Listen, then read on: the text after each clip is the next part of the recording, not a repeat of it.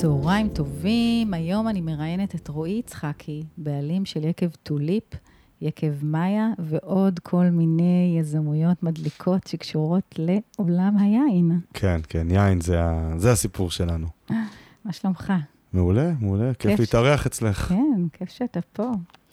אה, אז אנחנו הכרנו דרך קפיטליזם קשור, אבל עוד מעט אנחנו נגיע לזה. קודם כל, אני רוצה לשאול אותך, שתספר, איך בכלל ככה, אה, בגלל שיש לנו חצי שעה, אז אני מצמצמת אה, ספוילרים. אה, ילד בן 25 מחליט שהוא מקים יקב. אה, כן, פחות או יותר אה, ככה, אה, כמו שזה נשמע לך אה, לא משהו מאוד מאוד טריוויאלי, כך גם רוב החיים שלי. אני עושה דברים לא תמיד שהם טריוויאליים ונורא בנורמה או בזרם. אה, כן, סיימתי בגיל 24 צבא וטיול אחרי צבא, ואז הלכתי ללמוד אה, כלכלה ומנהל עסקים, בכלל לא קשור ליין, אבל גדלתי במשפחה של אה, חובבי יין. יין היה כזה תמיד הנושא שנורא חיבר את המשפחה, ו... אמ, תמיד כשנסענו לחוץ לארץ, אז קודם כל מבקרים ביקבים, ואחרי זה הולכים לדיסנילנד וכל האטרקציות. של הילדים. אה, אוסף יין בבית, ואז כל ארוחת, אה, ארוחה משפחתית של יום שישי, פותחים בקבוק יין, אז כאילו יין היה כזה משהו ש... גדול. אה, תרבות. זרם לנו בוורידים, כן, במקום דם זרם לנו יין. וכשהייתי סטודנט משועמם בסוף סמסטר א', אמצע שנה ראשונה, והחלטתי שלימודים זה לא מספיק לי, לא מספיק לי לעניין של החיים, ואני רוצה לעשות גם משהו שהוא מעבר ללימודים, אז אך טבעי היה הדבר להתעסק ביין, ובתור אחד שתמיד ידע שהוא מגיל אפס שהוא הולך להיות עצמאי, אז אמרתי, טוב, יאללה, שלב את האהבה הזאת ליין עם אה, עסק. ועסק של יין, אחד מהם זה גם לעשות, uh, לייצר ולמכור, ואמרתי, אה, מגניב, גם יחזיק אותי בתקופה הסטודנטיאלית, אני אמכור בקבוקים במקום להיות מלצר. אה, וככה זה פחות או יותר נולד, ככה נולד הרעיון. וכששיתפתי את המשפחה, אז כולם אה, נורא נורא שמחו, זה מין איזה פנטזיה של כולם, שיהיה לנו יין שלנו, כן. וכזה. אז זה הפך לפרויקט משפחתי?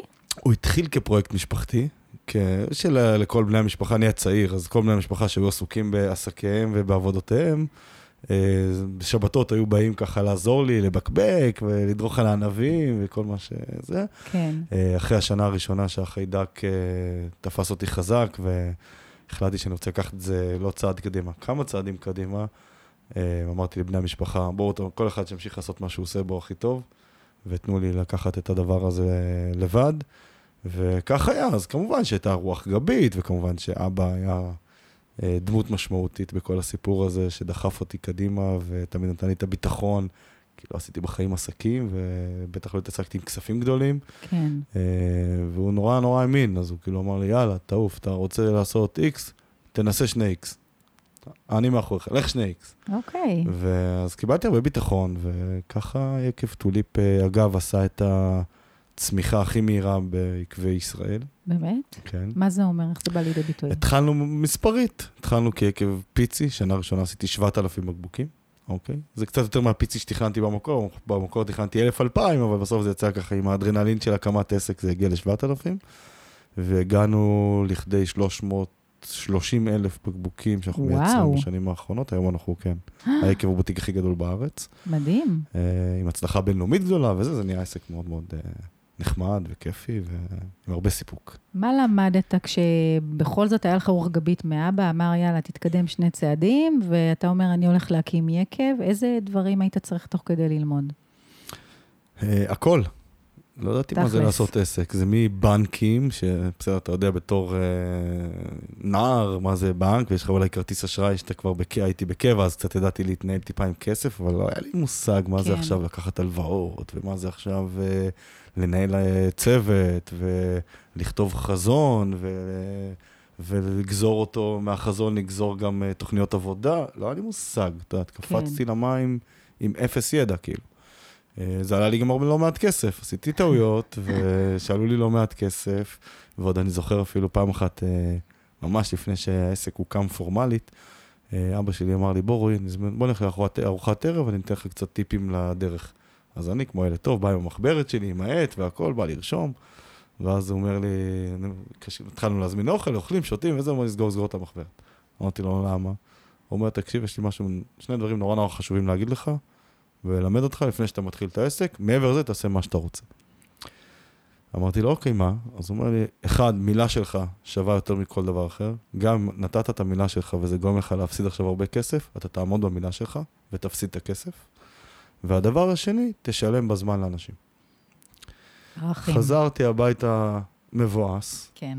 אוקיי? כי אה, חשבתי עכשיו שאני אלמד איך עושים משא ומתן, איך עושים תוכנית עסקית, איך עושים זה, מה זה שני הטיפים האלה שנתת לי? אז יש עניין של התבגרות, ברור שכמה שנים כן. אחרי זה הבנתי זה, שזה השני טיפים הכי טובים שיכלתי לקבל ממנו, ממש. אה, אבל זה זה, זה בעיקר אה, תמיכה מנטלית, זאת אומרת, אה, מגיל אפס, שני ההורים שלי גידלו אותי אה, ככזה שמאוד מאמין בעצמו. כן.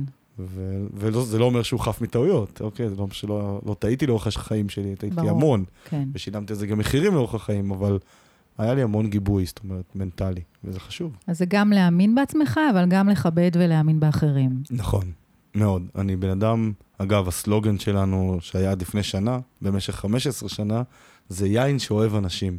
אה, יפה. כי זה בדיוק מי שאני. אני איש של אנשים. זה יכול להיות המוצר, כרגע הוא יין, כי זה משהו שאני מאוד מחובר אליו, אבל זה יכול להיות גם כן. מפעל לייצור שולחנות, זה בכלל לא משנה. זאת אומרת, אני איש של אנשים, ואני איש שמונע מאנשים ומניע אנשים. כן.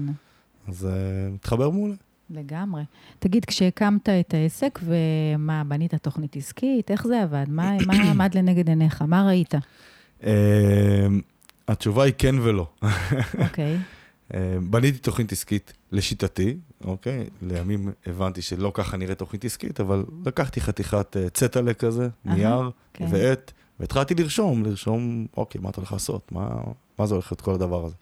אז כמובן שתוכנית עסקית אצלי התחילה במטרות, אוקיי? הצבתי אוקיי. לעצמי אה, שלוש מטרות אה, גדולות. האחת, לעשות היין הכי איכותי שאפשר לעשות בארץ. זה נשמע נורא קלישאתי, מהמם.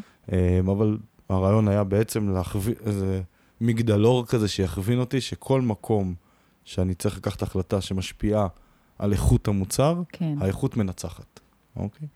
אז זה, זה, זה מבחירת הענבים והכרמים הכי טובים שיש, וציוד המתקדם ביותר בעולם, וידע, עיננים, וצוות מקצועי הכי טוב שיכול להיות, וכולי וכולי. כן.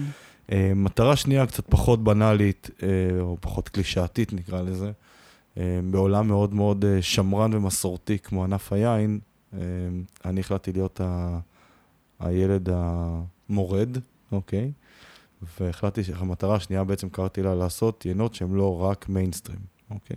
חצוף, מה שנקרא. חצוף, להעיז, להעיז אוקיי. לעשות דברים שאף אחד לא עשה, שילובים של זנים שאף אחד לא שילב ביניהם, אה, שיטות ייצור שאף אחד לא עשה, כל מיני דברים שהם לא מיינסטרים, להביא בסוף מוצר שהוא one of a kind, אין מדליק. עוד אחד כזה בעולם. כן. אוקיי? זו הייתה המטרה השנייה. ומטרה השלישית הייתה, שלא קשורה לעולם היין, זה שאני רוצה שהעסק הזה יתרום לקהילה. Mhm. רשמתי את זה, ולא באמת ידעתי למה אני הולך לעשות עם זה, או למה אני בעצם מתכוון בזה, אוקיי. אבל היה לי רצון מהבטן, זה כבר לא בא מהראש. השתיים הראשונות באו מהראש, זה כן. כבר בא מהבטן. תרומה אה, לקהילה. כן, לא ידעתי לקרוא לזה בשם אחר. לימים, היום אני כבר קורא לזה עסק חברתי, ואני קורא לזה אה, איזשהו מודל משולש אה, שהיינו הראשונים בארץ לבנות את המודל הזה באופן אינטואיטיבי, לא שאמרתי, אוקיי, יש לי מודל בראש ואיך אני עושה אותו, אבל בנינו פה איזשהו מודל שלא היה קיים אז בארץ. אה, מה זה המשולש הזה? ב- אנחנו מדברים על 2003. כן. 2003, בגדול זה התחלק לשניים, עולם העסקים. היה מה שנקרא, כל העסקים היו נטו למטרות רווח, כן. כמובן, גם בחוק החברות היום של מדינת ישראל, מטרת הארגון להשיא רווח מקסימלי לבעלי מניות כן. אה, וכולי וכולי, גם אז היה ככה, כולם רצו לעשות כמה שיותר כסף ולא משנה מה זה אומר. מהמם. והיה גם עמותות, עמותות חברתיות שיש להן מטרה שהיא לא לעשות כסף, אבל לעשות טוב לאוכלוסייה מסוימת, או לפלח שוק מסוים, או לאנשים מסוימים וכולי. כן. ובעצם במודל הזה שבנינו, חיברנו את שני הדברים האלה יחדיו, בלי להתכוון אפילו. עסקי, חברתי. בדיוק. תבחני את יקב טוליפ היום בעיניים עסקיות, נגיד את רואת חשבון, ואת עכשיו לוקחת את כל הדוחות הכספיים ואת כל מה שאת רוצה לבדוק, ובוחנת את, עסק, את יקב טוליפ כעסק, כן. שהוא למטרות רווח כספי, את תראי עסק מדהים. מצליח מאוד, מנוהל טוב, נראה טוב, דוחות מדהימים וכולי וכולי וכולי. תמחקי את זה, תבואי עם הכובע של עובדת סוציאלית, ותבדקי את העסק הזה בתור עסק חברתי, בתור עמותה, אוקיי? עמותה שהיא לא למטרות רווח, רק לעשות דברים טובים לאוכלוסיות מסוימות, כן. ותראי עמותה מצליחה מאוד. וואי, זה איזה דימוי מדהים. ובעצם אנחנו לקחנו את זה ואת זה, ובנינו איזו מוטציה אה, שלישית, או שזה הצד השלי... הצלע כן. השלישית במשולש, בעצם שילוב של השניים ביחד. ואז העזתי, ביום שהבנתי, זה לקח לי כמה שנים להבין את זה בכלל, כן. ביום שהבנתי נפל לי האסימון שקודם כל אני יכול לקרוא לזה עסק חברתי, כי זה באמת עסק חברתי. ואני אני מודד את עצמנו כל הזמן, גם בהיבט העסקי וגם בהיבט החברתי. זה חלק מה-DNA, זה חלק מהדיונים. יש עכשיו דיון שיווקי, טוב, אז איך זה תורם לקהילה? אז איך אנחנו אוקיי. מ- מ- מפתחים את העולם הזה של הצרכים מיוחדים? או איך... אה, רגע, רגע, בוא, בוא, בוא נספר למאזינים. אה, כן, אז כן, כן, איך נכון. בעצם זה בא לידי ביטוי, העסק החברתי נכון, הזה. אז זה סיפור קצר. כשכתבתי את השורה הזאת בתוכנית העסקית, לא באמת ידעתי מה אני הולך לעשות עם זה, כן, אבל מהר מאוד נפל לי האסימון. בתוך, אני גר בקריית טבעון, אוקיי. יישוב פסטורלי שם ב... לגמרי. בגבול המערבי של עמק יזרעאל, ובתוך קריית טבעון יש כפר, שמי שמגיע אליו, הוא נקרא כפר תקווה. הוא נראה כמו קיבוץ, הוא מהמם. מתנהל כמו קיבוץ, אבל כל התושבים שלו זה בוגרים בעלי צרכים מיוחדים.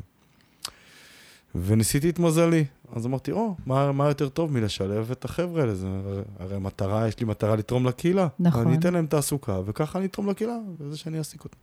באתי כנער בן 25 למנכ"ל הכפר, ד- שהיה אז בן 60 בערך. נכנסתי אליו למשרד ואמרתי לו, תקשיב, מפוחד קצת אפילו. אמרתי לו, תקשיב, אתה בטח תכף תזרוק אותי למדרגות, אבל אני מנסה את מזלי. יש לי איזשהו רעיון להקים יקב בוטיק שיתמחה בעינות אה, איכותיים, בלה בלה בלה בלה בלה. ודווקא חשבתי להקים אותו בתוך הכפר כדי לתת תעסוקה לחבר'ה. אז אה, היו איזה עשר שניות של דממת אה, אלחוט בחדר, ואני אומר לעצמי, אוקיי, הנה, עכשיו הוא זורק אותי. ואז הוא אמר לי, טוב, ילד, קום. נעמדתי ככה, כמו חייל ממושמע. נתן לי חיבוק, יואו. חיבוק אבהי כזה, חיבוק אמיתי. ואמר לי, תשמע, זה מדהים הרעיון שלך, אני איתך. וואו. ומפה זה רק היסטוריה כמובן, ואז הוא נתן לי חדרון של 50 מטר מרובע ששם התחלתי. אה, ביום הראשון, ב-29 ביוני 2003, דרכתי שם, אני ועוד חמישה חבר'ה מכפר תקווה בעלי צרכים מיוחדים, שבאו ליום העבודה הראשון שלהם אצלי ביקב. ידעת מה אתה עושה איתם? לא. אני לא ישנתי שבועות, לא ישנתי. לא הייתה לי בחיים אינטראקציה אישית עם אנשים עם צרכים מיוחדים. כן. לא ידעתי איך מדברים איתם, לא ידעתי אם בכלל הם מבינים מה שאומרים להם, לא ידעתי כלום, באמת, בגלל זה חששתי. היו לי חששות גם בהיבט הזה וגם בהיבט העסקי. כן. במרכאות, מי יקנה יין שמפגרים עשו? ברור. וזה לא יין, זה... וזה 2003, לא וזה היום, 2003, 2019, וזה 2020. מוצר שהמעורבות הרגשית של הלקוח בקנייה היא גבוהה, זה לא מוצר זול. זה, יש, אתה קונה מסטיקים בקו קופות כזה בסופר, ואומרים לך, אם תקנה את המסטיק הזה בחמישה שקלים, אז תרמת גם לאיזושהי עמותה כזאת או אחרת, אז אנשים לוקחים עליך. כן. פה בן אדם מוציא 70, 80, 90, 100, 200 שקל על בקבוק יין. אני אקנה יין שעשו אותו מפגרים, כך חשבתי, תמים. כן. אה, וגם הייתה הרבה יותר ציניות מהיום, זאת אומרת, הרבה נכון. פחות, אה, זה לא היה באמת אה, במיינסטרים, זה לא היה זה מקובל כמו שזו היום, זה לא לגמרי. דובר אז בכלל. אז כן, אז היה פה משהו מאוד מאוד חדש בשבילי, אבל כנראה מסתבר שגם היה חדש ל- כן. לעולם העסקים בישראל. אה, וזהו, ושם מאז היסטוריה, אנחנו שם כבר 16 שנים. כמה היום אה, מועסקים אצלך אנשים עם צרכים מיוחדים? היום אנחנו מעסיקים 45 אנשים בעלי צרכים מיוחדים, אה, שבאים יום-יום לעבודה ולוקחים חלק בלתי נפרד מכל התהליכים שהעסק בעצם חווה, מתהליכי ייצור ושיווק ואירועים ואירוח מרכז מבקרים. ו... אה, והם מעורבים ומעורבבים בצוות אה, הניהולי שלך? או בין... כן כל- ולא, הם אוקיי. מעורבים לגמרי בכל צוות היקב, זאת אומרת, חלק אינטגרלי מהיקב, לכל דבר ועניין, כמו כן. כל עובד אחר. אה, מבחינת יכולות, האוכלוסייה שעובדת אצלי, אין להם יכולות ניהוליות, אוקיי? הם אה, אנשים עם, עם פיגור שכלי, אוטיזם, אה, זה כמו, אם אני מפשט את זה, זה אנשים בוגרים, כן. אבל הם בעצם מנטלית כמו ילדים. זאת אומרת, אני מעסיק חבורה של כן. ילדים שמבחינה מנטלית הם כמו ילדים בני חמש, שש, שבע. כן. אה, אבל לא, התכוונתי במערכות היחסים, בקשר הבין-אישי. חלק אינטגרלי, בלתי נפרד, אני לא רואה את עצמי בכלל מסוגל שזה לא יהיה ככה. כן. אה, זה חלק אה, מדהים מה- מהסיפור הזה. בסופו של דבר, אני גם חושב ש... כולם אומרים לי, איזה מדהים מה שאתה עושה. אני לא רואה את זה ככה. אני אומר, איזה מדהים מה שאני מקבל, כי אני חושב שמקבלים הרבה יותר ממה שנותנים במקרה הזה, כן. ואני חושב שזה הופך אותנו לעסק הרבה יותר טוב גם. אה, בסוף זה עסק שהוא עסק, לא סתם הצלחנו, היה לא מזמן איזה כתבה באחד מהעיתוני כלכלה הנחשבים בארץ, על עשרת תקווי הבוטיק המצליחים בישראל. והכתב שריין אותנו, אנחנו היינו אחד מעשרה, והכתב שריין אותנו, שואל אותי, שאלה ראשונה, straight forward, איך טוליפ הוא אחד מהעשרה הכי מצליחים בישראל? אמרתי לו, תקשיב, התשובה שלי, התשובה שלי לא תתאים למערכת של העיתון שלך, העורך יפסול אותה, אבל אני אגיד אותה בכל זאת. אני חושב שבגלל הסיפור, בגלל שזה בכפר תקווה ובגלל האנשים שאני מעסיק, זה מה שהביא לי את ההצלחה. עכשיו, כמובן שהתשובה שלי הייתה רוחנית ולא עסקית שמתאימה לעיתון, אבל באמת חושב את זה, אבל אני גם יודע להגיד למה. כן. זה לא רק רוחני. בסוף, יש לי עובד, יש לי מנהלת שיווק, ויש לי צוות בשיווק, ויש לי עובדי ייצור, ויש לי צוות, ויש לי צוות במכירות כן. ובהנהלה וכולי. זה אנשים שבאו למ- למקום העבודה בשביל להתפרנס, או בשביל להגשים את עצמם, ופתאום הם מצאו את עצמם במקום עבודה עם משמעות. מהמם. וזה נותן להם לא רק מקור פרנסה, אלא מקום עם משמעות אמיתית. זאת אומרת, כל מה שהם עושים, הם מבינים את המשמעות שלו, שהיא לא רק לעשות כסף, שזה בסדר, הם עושים כסף. כן. אבל זה לא רק. ואני חושב שבסוף, העובדים הרגילים שלי, הם עובדים הרבה יותר טובים מארגונים אחרים. בגלל זה. כי, כי נוצרה להם משמעות בתוך בדיוק, העשייה שלהם. משמעות ערכית, משמעות לעשייה. יש להם רצון להצליח, כי אם זה יצליח, אנחנו אולי נעסיק עוד שלושה. נכון. אז, אז ו... בעיניי, בסוף, מנהלת השיווק שלי, או היינן שלי, או האנשי מכירות שלי, הם אנשי מכירות יותר טובים בגלל זה. כולם סובלניים לדבר הזה? כן, אי אפשר אחרת אצלי. אה, יש משהו מאוד מיוחד ב-DNA של הארגון הזה שנקרא עקב טוליפ, אה, ששונה, לפעמים לטוב, לפעמים גם לרע, אבל הוא שונה. והרבה פעמים מגיעים, לא הרבה, אבל מגיעים לפעמים אנשים שמקצועית הם מאוד מתאימים, הם לא מתחברים ל-DNA, ויש פה DNA מיוחד. מהמם.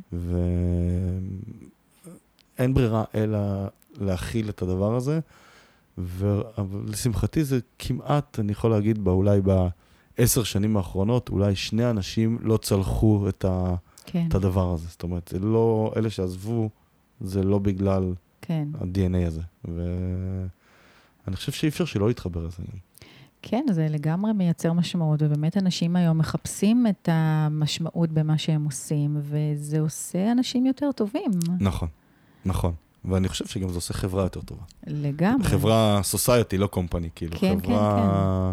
אנחנו לגמרי. נחיה בחברה יותר טובה ככה בסוף. נכון. אמ, אז אמרתי בת- בתחילת השיחה שלנו, שבאמת הקשר שלנו נוצר דרך קפיטליזם קשור, ומן הסתם, אה, בטח אה, אתה עשית את זה ופעלת ככה מתוך האינטואיציה שלך, כמו כנראה הרבה דברים אחרים ש- נכון. שהניעו אותך, ופתאום קיבלת לזה שם. נכון. האמת שנורא נורא שמחתי, קפיטליזם קשוב הגיע לארץ לפני שלוש שנים, כן. וממש איך שדוקטור יעל אלמוג הביאה אותו לארץ, היא הגיעה אליי לעקב. אמרו לה, צריכה לפגוש את רועי. אז היא באה אליי. ישבנו ושתינו וקשקשנו, ואז היא סיפרה לי את המשנה של קפיטליזם קשוב, וחיבקתי אותה. והיא לא הבינה כל כך למה אני מחבק אותה. אז אמרת, אז היא שאלה אותי, אומרת לי, מה, למה זה כזה נוגע בך? אז אמרתי, מעבר לזה שזה נוגע בי, כי זה תפיסת עולמי, פתאום יש לי כותרת, יש לי שם כן. לדבר הזה, אף פעם לא היה לי איזה שם. עסק חברתי או תורם לקהילה, כן, לא, אף פעם לא באמת לא ידעתי שזה שם, פתאום יש איזה שם עם מתודולוגיה נורא נורא ברורה ו... וסדורה, אז אה, כן, היה לי נורא כיף להצטרף לדבר הזה. אה, אנחנו פועלים, כן, אינטואיטיבית, אבל אנחנו פועלים על פי כל העקרונות של קפיטליזם קשוב, אה, שהמרכזי ביניהם זה ייעוד, כן. שיהיה לחברה ייעוד שהוא מעבר ללעשות כסף, שזה בסדר, אנחנו גם לא מתייפפים, אנחנו אוהבים לעשות כסף, אנחנו אוהבים להרוויח. עסק. בטח קפיטליסטי קשוב חייב להרוויח כסף כדי לממש את הייעוד שלו, נכון, ולייצר את המשמעות, שלשם, את המטרת על הזאת. נכון, בדיוק. אז בוא ניתן רגע אבל כמה מילים על קפיטליזם קשוב. זה בעצם עומד על ארבע עקרונות. על. תפיסת ייעוד, על מנהיגות קשובה, תרבות קשובה ושותפות עם כל מחזיקי העניין, מהמם, ואתם נמצאים ממש בכל הארבע אה, עקרונות האלה, נכון, ומממשים אותם. נכון. אה, אני, אני, אני יכול לתת לך כמה דוגמאות. קודם כל, אוקיי. ייעוד זה נורא קל, כאילו, נכון. הקונספט, הקונספט החברתי של יקב טוליפ עם ההעסקה, ושאנחנו נמצאים בתוך הכפר הזה, אה, ובעצם לתת לאנשים אה, בעלי צרכים מיוחדים את האפשרות להיות חלק משוק העבודה בכלל, ושוק, ותעשיית ההן בפרט. כן. אה, אנחנו רואים בזה ייעוד, אוקיי? אה, מעבר לזה, אני יכול לתת לך דוגמאות. למשל, אה, אחד הנהלים אצלי בעסק, שניהול, איך מנהלים משא ומתן עם ספק. בסדר? אנחנו נורא ישראלים, ואצלנו כן. נורא כיף להגיד, אה, בואנה, באתי לקנות אה, ככה וככה, והוא רצה עשרה שקלים, ואני אמרתי לו שלושה שקלים, ובסוף אה, קראתי לו את הצורה, סגרנו על חמישה שקלים, ואז לבוא לחבר'ה ולהגיד, "אה, איך קראתי לספק הזה את הצורה, הבאתי את המחיר הכי טוב בארץ. נכון? כן. זה נורא ישראלי כזה. אז אני לא, אני לא, אנחנו לא מנהלים משאים ומתנים קלים, אבל בסוף כל משא ומתן, וזה נוהל, זה לא החלטה של עובד כזה או אחר, מנהל כזה או אחר שמנהל משא ומתן, חלק בס- מהתרבות. חלק מהתרבות וחלק מהנהלי עבודה. כן. סוף כל משא ומתן עם ספק, שואלים אותו שתי שאלות. אחד, האם אתה מרוצה ממה שהגענו בסוף? שתיים, האם אתה מרוויח כסף ממה שהגענו בסוף? אם על אחת מהתשובות האלה מקבלים תשובה שלילית, יש שתי אופציות. או לא ללכת לעסקה, למרות שסגרנו, והוא מוכן למכור ואני מוכן לקנות. אוקיי, לא ללכת על העסקה, או לחלופין להעלות אותו מחיר. מדליק. איזה ישראלי מעלה, סגרתי חמישה שקלים על המוצר. איזה ישראלי יגיד לו, תגיד לו, טוב, אתה יודע מה, אז בשישה שקלים אני מוכן ללכת לעסקה, חמישה שקלים אני לא מוכן. אין חיה כזאת בארץ. איזה יופי. אז זה דוגמה קטנה, ככה שהיא מאוד אנטי-ישראלית, ב... שהיא חלק מה-DNA שלנו, וזה באמת אחד וזה מה... עונה על מחז- שותפות עם מחזיקי בדיוק, העניין. מחזיקי העניין, אנחנו מאמינים שכל לקוח צריך לצאת טוליפי, ככה אנחנו קוראים לזה, בסדר? זה, זה להעריך את הלקוחות, אוקיי? כן. זה לא להשתמש בהם ככלי שמכניס כסף, אלא להיות, להקשיב להם, להבין מה הצרכים שלהם, להבין איפה אנחנו יכולים לעזור להם, גם ברמה האישית. אני יכול להגיד לכם שלפני שבוע, לקוח סיפר לי שהיה לו איזה קשיים, איזה, לא חושב, איזה חנות יין קטנה, היה לו קשיים וזה, באותו רגע נתתי לו עשרת אלפים שקל. וואו. תחזיר לי כשיהיה לך. ולא ממקום אה, כן, פטרוני, כן, ולא כן. ממקום זה. הוא לקוח. שותפות. ש- הוא לקוח, הוא קנה ממני יין שנים, התפרנסתי ממנו שנים, הוא עכשיו בצרה, הוא עכשיו ברגע לא טוב, קח כסף, הכל בסדר, תחזיר לי כשיהיה. אה, אז גם תפיסת הלקוחות אצלנו היא קצת שונה מרוב תפיסת הלקוחות, אה, שרוב העסקים תופסים אותם ככלי שרת לעשות כסף, אה, ועובדים, זה אולי הדבר הכי חשוב. כן. התרבות הארגונית אצלנו מאוד מאוד מאוד מאוד מאוד קשובה לעובד, מאוד מדברת על להקשיב לצרכים האישיים שלו. הוא לא רק כלי עבודה פה במפעל הזה, הוא גם חלק מה-DNA של המפעל הזה. אה, אז אנחנו מאוד מקשיבים גם לבעיות הפרטיות שלו, ותמיד אנחנו גם נעזור במקומות שהוא צריך את העזרה בבית ובמשפחה ועם הילדים כן. וכל מה שצריך בהיבט הזה. אה, מאוד קשוב, מאוד מכיל, מאוד גמיש, עם אה, אימא לילדים צעירים, ואני יכול להגיד כי בא- היה לי אשתי איזה בוסית פעם שהייתה עושה לה מצפון שהילד חולה, ואז אשתי Mm. צריכה לצאת מהעבודה יותר מוקדם באיזה שעה, שעתיים, כי אין מי שישמור על הילד החולה, אה, אצלנו אין חיה כזאת. אה, מאוד מבינים מה זה הורות צעירה, ומאוד מבינים מה זה אה, צרכים פרטיים שיש לבן אדם, וחופש, ומכבדים את הפנאי של הבני כן. אדם, שאני עושה לעובדים שלי, או למנהלים אצלי, אה, סדנאות של ניהול זמן, אז אני אומר להם, קחו את היומן, שבוע קדימה, נגיד, תסתכלו ביום חמישי על השבוע הבא, כן. וקודם כל תשימו את העוגנים הכי חשובים. אז אני- ואני שואל אותם, מה העוגנים הכי חשובים שלך? זה אומר, יש לי ישיבת אה, צוות פה, ויש לי... זה. העוגנים החשובים זה ביום ראשון, בשמונה בבוקר, אני רוצה לעשות ספורט, וביום אה, רביעי בערב אני רוצה ללכת עם אשתי לסרט. זה קודם כל העוגנים שאתם שמים. אחרי זה תשימו את כל הפגישות, והישיבות, והעבודה, ו- וכולי וכולי. אה, אז גם הניהול, ניהול הצוות אצלנו הוא מאוד מאוד קשוב ומאוד מאוד מכיל ומאוד מאוד אה, מפרגן, נקרא לזה אפילו. כן, וזה גם אה, לפתח מנהיגות אישית. שכל נכון. אחד מנהיג את עצמו. נכון. זה גם נכון. חלק נכון. מהפורמט. נכון, נכון, וגם עולה אצלנו בהרבה מאוד ישיבות כל הנושאים האלה של הגשמה, כן. של מה הווין של אותו עובד, מעבר למשכורת, עזבו, שימו רגע את המשכורת בצד, אבל אה, מה אתה רוצה להיות שתהיה גדול? מה אתה רוצה לעשות? באיזה דברים אתה רוצה לגעת? איפה הדברים שאתה חושב שאתה טוב בהם? ואני מגמיש את הארגון כדי למצוא לכל אחד, עד כמה שניתן, לא תמיד זה הרמטי כן. ב-100%, אבל אה, למצוא לכל אחד את ה... משהו... את המקום הפנימי שלו, שהוא ירגיש אוהב, טוב, רוצה. ויש לו מוטיבציה, וזה כן. מה שיעשה לו את הדבר העילאי הזה שנקרא הגשמה עצמית. אה, טוב, זה מרתק בפני עצמו. לפני שהתחלנו את הרעיון, דיברת איתי קצת על אה, תקרות זכוכית. כן, זה האויב הגדול שלי. אז זהו, אז אה, בואו נדבר על זה קצת, אין לנו הרבה, אבל זה חשוב ככה למי שעוסק ביזמות, ובטח לאנשים היום שמדברים על הגשמות. אני חושבת שזה חלק אה, משמעותי, העניין הזה של אה, איך לפרש ואיך להתמודד עם תקרות זכוכית. נכון, אני מסכים. זה, אצלי זה אישיו מאוד גדול. זה משהו מאוד מאוד אישיותי, זאת אומרת, זה אני כזה, זה לא אומר שהוא מהמם. משמימיני ומשמאלי הוא גם כזה. אני מאמין בזה שאנשים צריכים לחלום ולנסות לנסות להגשים את החלומות שלהם, אוקיי? כל עוד הם יודעים להתמודד נפשית, גם כשלא מצליחים להגשים את החלום. שזה גם קורה. גם כן. אני, לאורך הדרך, היו לי רגעים, נכון, היום אנחנו יושבים, שזה עסק מאוד מצליח, ויופי, ואנשים טובים, וכסף טוב, ויין טוב, וכל מה שצריך, אבל להגיע לזה גם היו בדרך הרבה נפילות, והרבה רגעים קשים יותר, והרבה רגעי מתח ולחץ, ושילמתי מחירים. אבל הסיפוק בסוף הוא... אין, אין, אין שני לו. ואני חושב שכל אחד צריך לאתגר את עצמו, ב, ב, למצוא את הדרך שמתאימה לו, לפרוץ את התקרת זכוכית שלו. זאת אומרת, לא חייבים להגיע לכוכבים, אבל כל אחד, אם, אם יש לך תקרת זכוכית שהיא בגובה שלושה מטר, תנסה להעלות אותה לשלושה וחצי מטר. לא צריך לכבוש את העולם, לא צריך להיות uh, נשיא ארצות הברית מחר בבוקר. לא, וגם אני אחדד מה שאתה אומר, זה לבחון מה התקרת זכות של עצמך, לא שמישהו נכון, אחר אומר בדיוק. לך, או של מישהו בדיוק. אחר, אלא שלך אישית. לגמרי, זה מאוד מאוד מאוד סובייקטיבי. כן. אם אני, התקרת זכוכית שלי היא שלושה מטר, בוא ננסה טיפה לאתגר אותה. עכשיו, זה לא ממקום גם גרידי, זה לא בוא מהמם. נאתגר אותה ובמקום להרוויח עשרת אלפים שקל בחודש, נרוויח 12,000 שקל בחודש. כן, זה הרעיון להרגיש טוב. הרעיון להרגיש שאתה עושה משהו שאתה רוצה, משהו שאתה מאמין בו, משהו שאתה אוהב, משהו שזה אתה. משמעות בס- והגשמה. בטח, ואז בסוף אתה תחיה חיים הרבה יותר טובים, הרבה יותר נעימים, הרבה יותר שלמים. כן.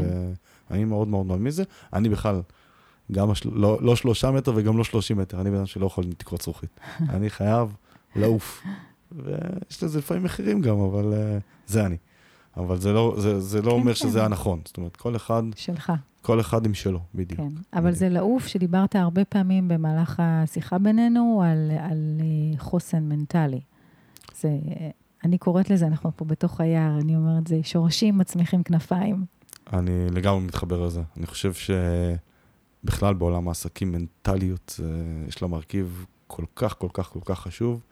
והרבה פעמים, אתה יודע, השכירים תמיד אומרים, מקנאים בעצמאים, והעצמאים מקנאים בשכירים. וגם לחברים שלי אומרים, וואי, איזה כיף לך, אתה עצמאי, ואתה יכול לעשות מה שאתה רוצה. חבר'ה, כן, גם על העוף הזה יש לו מחירים. לגמרי. יש לו מחירים. אחד לא רואה מה שעות אה, אימון מאחורי הקלעים. בוודאי, בוודאי, בוודאי. בדיוק אה, אתמול אפילו, זה היה עם הבן שלי. אה, אחרי צהריים כזה נסענו לים.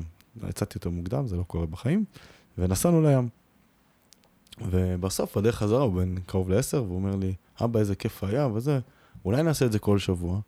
זאת אומרת, אתה יודע, יונתן, אבא עובד, אני לא יכול לצאת כל יום בשעה כזאת, וכולי וכולי. אבל אתה המנהל, אז אתה, זה שלך, אז מה זאת אומרת? אתה יכול לבוא מתי שאתה רוצה, וללכת מתי שאתה רוצה, אתה לא צריך לבקש אישור מאף אחד. אז כן, אז יש לזה מחירים בלעוף הזה. אה, אה, בסוף, בעלי הבית, באיך שאני תופס בעלי בית, כן? כן, אה, הם האנשים שעובדים הכי קשה, שיש נכון. להם הכי הרבה עול על הכתפיים, והם גם צריכים להחזיק את כל המערכת הזאת מבחינה מנטלית.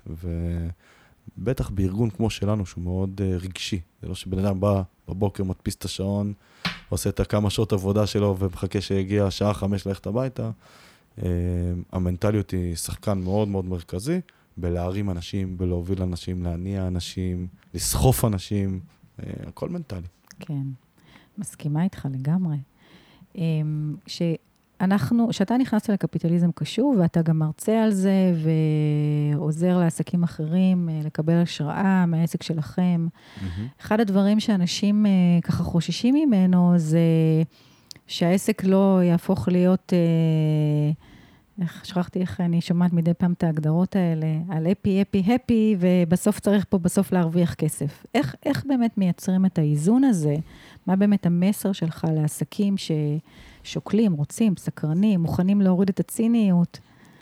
אמ, אני מאמין שזה כמו, בוא ניקח את הקפיטליזם קשוב כעסק, בסדר? נסתכל עליו כעסק. בסוף, כשאתה מתחיל איזשהו תהליך, אז יכול להיות שעכשיו, במרכאות אני אומר, בזבזת שלוש שעות לעשות איתם איזושהי סדנה על המנהלים שלך, או בזבזת איזה שעה שיחה עם איזה עובד כזה או אחר כדי להתחיל להטמיע את הרעיון הזה של קפיטליזם קשוב. יהיה פה מחיר של זמן, עבודה, שבמקום לייצר, אז עכשיו דיברנו וקשקשנו על דברים שלא קשורים ליום-יום. כן. זה המחיר, זה העלות. התועלת שזה נותן אחרי זה היא מאוד מאוד, זה כמו שאני אגיד לך, בואי תשימי עכשיו איתי בעסק חדש מיליון שקל, אז עכשיו הוצאת מיליון, אוקיי? נשמע משוגע, למה שאני אוציא? יש לי אותו בכיס, למה שאני אוציא עכשיו מיליון? ואני אומר, תוציא מיליון, תעשי שני מיליון אחרי זה. זה בדיוק אותו דבר. זה השקעה, אתה משקיע ואתה בונה DNA של ארגון, שלאורך שנים זה יוכיח את עצמו בריבית, דריבית, דריבית, דריבית. זאת אומרת, זו השקעה ב... לטווח ארוך. כן, ההשקעה היא לא חייבת להיות רק במכונה או, ב, או בלעשות אתר אינטרנט חדש.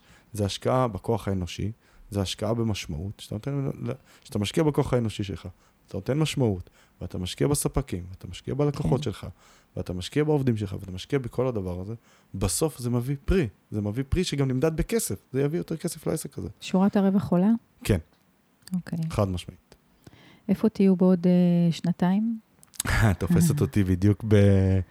בסיומו של אה, תהליך בניית תוכנית אה, צמיחה, אנחנו הולכים לעשות צמיחה מאוד מאוד מאוד גדולה. אה, בכל הסגמנטים ובכל האפיקים ובכל הדברים שאנחנו נוגעים בהם. אני הולך להקים עוד אה, שתי חברות אה, מקבילות, או חלק מהקבוצה, מהמם. אה, שיעשו דברים שמשלימים. והמטרה שלי נורא נורא נורא פשוטה. הסיב- הסיבה היא קודם כל לה- להעצים את העובדים. אוקיי. אני גדל כדי שהם ירגישו שהם גדלים, ושהם יגדלו ויצמחו. מהמם. כי בעסק קטן, כמו שלי, אנחנו לא אלפי עובדים, כן. אנחנו עשרות uh, בודדות. ובעסק קטן, הרבה פעמים קשה מאוד להתקדם בטייטלים, אוקיי? העינן שלי, הוא יהיה עינן לנצח, מנהלת השיווק שלי. כל עוד אני המנכ"ל, היא תישאר מנהלת שיווק, אין לה לאן להתקדם. או... אוקיי. אין פה הרבה אפשרויות קידום, אין פה מח... אה, צוות, מחלקה, חטיבה אה, מהמם. וכולי וכולי, אגף, ו... אי אפשר. ההתפתחות של העסק היא ההתפתחות של העובד, ואת כל התוכנית הזאת הגיתי, לא בשביל לעשות יותר כסף, אלא בשביל להעצים את העובדים שלי. שאנשים יעשו תהליך צמיחה בדיוק, אישית בתוך המסגרת של עצמם? בדיוק. אם מנהלת השיווק שלי, היא עומדת היום בפני עשרה אתגרים מסוימים, כן. אז פתאום אני מגדיל לה את סל האתגרים ל-15, ופתאום היא- נוגעת בדברים שהיא לא נגעה בהם עד היום, ופתאום היא מתעסקת בדברים שהיא לא התעסקה בהם עד היום, היא מבחינתה מתפתחת. זה כן. לא משנה שהטייטל נשאר טייטל, ברור. אותו טייטל, כן. היא מתפתחת. ומן הסתם היא גם תרוויח יותר גם בהמשך, כשהעסקים, כן. ההשקעות שאנחנו עושים עכשיו יישאו פרי, אז גם היא תרוויח יותר מזה. וככה מהמם. כל אחד מהעובדים עד אחרון העובדים. הדבר הנוסף שאני עושה פה בשינוי בתהליך הזה, זה שכל אחד מהעובדים, עד אחרון עובדי הייצור, נקרא לזה, רצפת הייצור, יהיה לו חלק ניהולי. זאת אומרת, אם היום יש לי עובד ייצור X, לא חשוב מי זה כרגע, שהוא עובד ייצור, בא בבוקר ועושה מה שצריך לעשות באותו יום, אז פתאום אותו עובד הולך לקבל אחריות. אתה אחראי על, לא יודע, תקינות הציוד, לא חשוב כרגע, איזושהי אחריות. כולם הולכים לקבל אחריות ניהולית. ואני רוצה לייצר ארגון שכולם יהיה להם א', משמעות, ב', אתגר, ג', ירגישו חלק חשוב באותה, באותה מערכת, ובעיניי בסוף זה יביא את התוצאות. מדליק, איך זה מקווה. יצמיח אותך? אה, שאני רואה אותם צומחים, זה מה שמצמיח אותי. מה אני אה. צריך יותר מזה? לא, גם האדרנלין, של לעשות דברים חדשים, כן. ולקחת קצת סיכונים חדשים, אחרי להשקיע כמה מיליונים טובים, אז גם זה האדרנלין שלי, זה, הדרייב שלי. וואו, איזה יופי. טוב, אה, תשמע, זה היה מרתק. זהו, כבר נגמר? כן, וואו, עבר מהר. לגמרי. עוד איזשהו ככה טיפ אה, לעסקים אה, בסדר גודל כמו שלך, לאנשים שבאמת אה, שוקלים להכניס אה, אה, קצת עשייה חברתית, אה, השילוב הזה, העסקי, אה, בין העשייה החברתית, איך, איך מאזנים את זה, איך דואגים שבאמת אה, זה יהיה מבוסת. אה, זה המנהל צריך לווסת את זה. בסוף אתה יודע שאתה עדיין צריך לעשות כסף, אתה צריך לשלם משכורות, יש לך אחריות. אני מאכיל כמה עשרות משפחות. אה, אתה לא יכול באמת עכשיו לעשות דברים שימחקו את העסק, אז בסוף זה בסוף המנהל, המנכ"ל או הבעלים, לא חשוב. כן, אה, צריך פה לקחת אה, את, את, את ניהול המושכות בידיים שלו, זאת אומרת, לא לתת לזה לברוח לשום כיוון שהוא לא, לא נכון. אגב, גם כשהצגתי למנהלים שלי ביום חמישי האחרון את התוכנית צמיחה, כתבתי, אחד היעדים הוא אפס ירידה במכירות בזמן הצמיחה. זאת Mm. אומרת, עדיין אנחנו צריכים את ההכנסות שיהיו כמו שהן היום, כן. כדי לשלם משכורות, כדי אה, לממן את הצמיחה וכולי וכולי. אנחנו לא יכולים, אה, עכשיו צמיחה, טוב, שכחנו את היום-יום שלנו ואת השוטף, אז כולם מתעסקים בפרויקטים החדשים. לא. אה, אני חושב שכל עסק בעולם חייב שיהיה לו איזשהו ערך מוסף, אה, בין אם זה חברתי, או בין אם זה סביבתי, או בין אם אפילו דוכן פלאפל, אוקיי? הקמת דוכן פלאפל. תחליט, חצי שעה בשבוע אתה משקיע בלנקות את המאה מטר שמסביבך. לא משנה, תלך, תאסוף, לא, אפילו שזה ליד החנות אה, צעצועים שלידך ולא הפלאפל, כן. עדיין, עשית משהו קטן, קטן, קטן לעולם ולא רק בשביל עצמך, בעיניי זה בסוף חוזר, אז אה, צודק. אין אלא, אין אלא לעשות זאת. כן. טוב, אנחנו שותפים לדרך, לאג'נדה, לפילוסופיה העסקית. אה, לגמרי. זה היה מרתק ומעניין לשמוע אותך, ואני באמת מקווה שאנשים... תודה שאירחת אה, אותי. ייקחו מפה קצת אה, מהטיפים שנתת. אינשאללה. יאללה, תודה, תודה. בכיף, ביי ביי. להתראות.